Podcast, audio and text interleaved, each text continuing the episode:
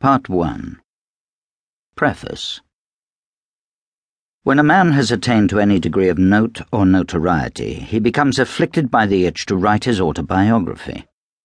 I question whether the months of labour involved in carrying out such a task are often justified by the result, unless we regard as that result the mere satisfaction achieved by the autobiographer in writing continuously about himself to the extent of some 70,000 words.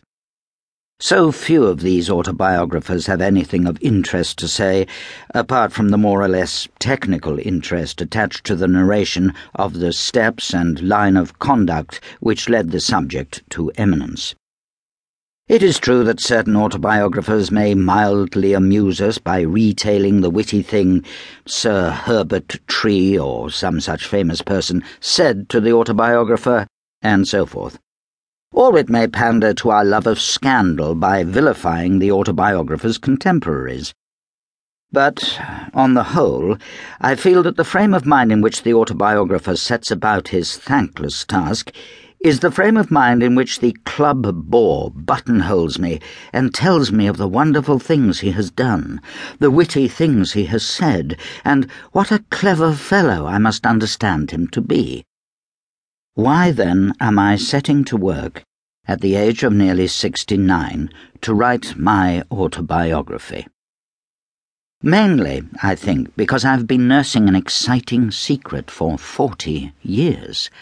I've had to guard that secret during my lifetime, but there is a certain satisfaction in feeling that I can arrange for its disclosure after my death and there have been so many speculations regarding the identity and motives of Jack the Ripper that I feel it to be almost a duty, finally and definitely, to put those questions to rest.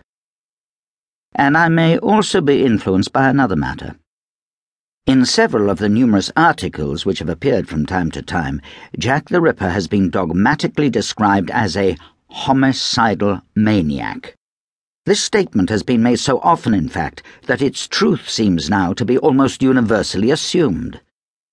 I recently observed an article in a popular encyclopedia which refers to Jack the Ripper, a homicidal maniac who. etc. It may be that I grow touchy as the years increase, but I must admit that statements of this nature tend to irritate me.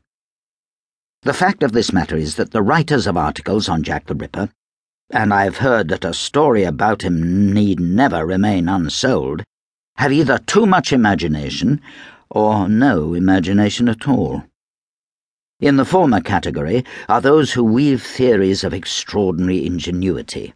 In the second are those who, being unable to apprehend any human actions which depart from their own standard of smug normality, fall back upon the old phrase, a homicidal maniac.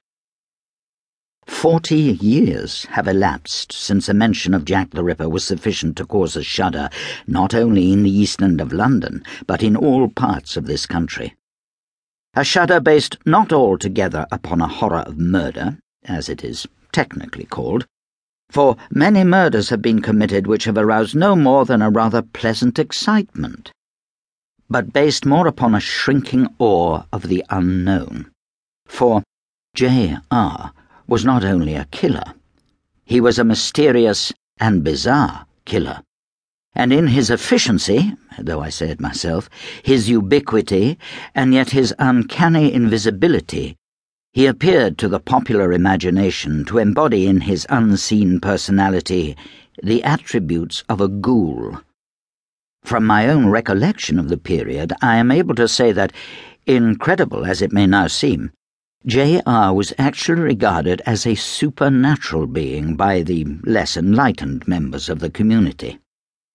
Now, when a personality takes on this apocryphal aspect, it is very difficult for the ordinary, unimaginative person to conceive of him as a human man who was born, eats, loves, and laces his boots. He cannot realize that that being has his thoughts and feelings and his own personal perception of the universe. Being incomprehensible, the unknown must be a maniac. And so it may come as a surprise to some that.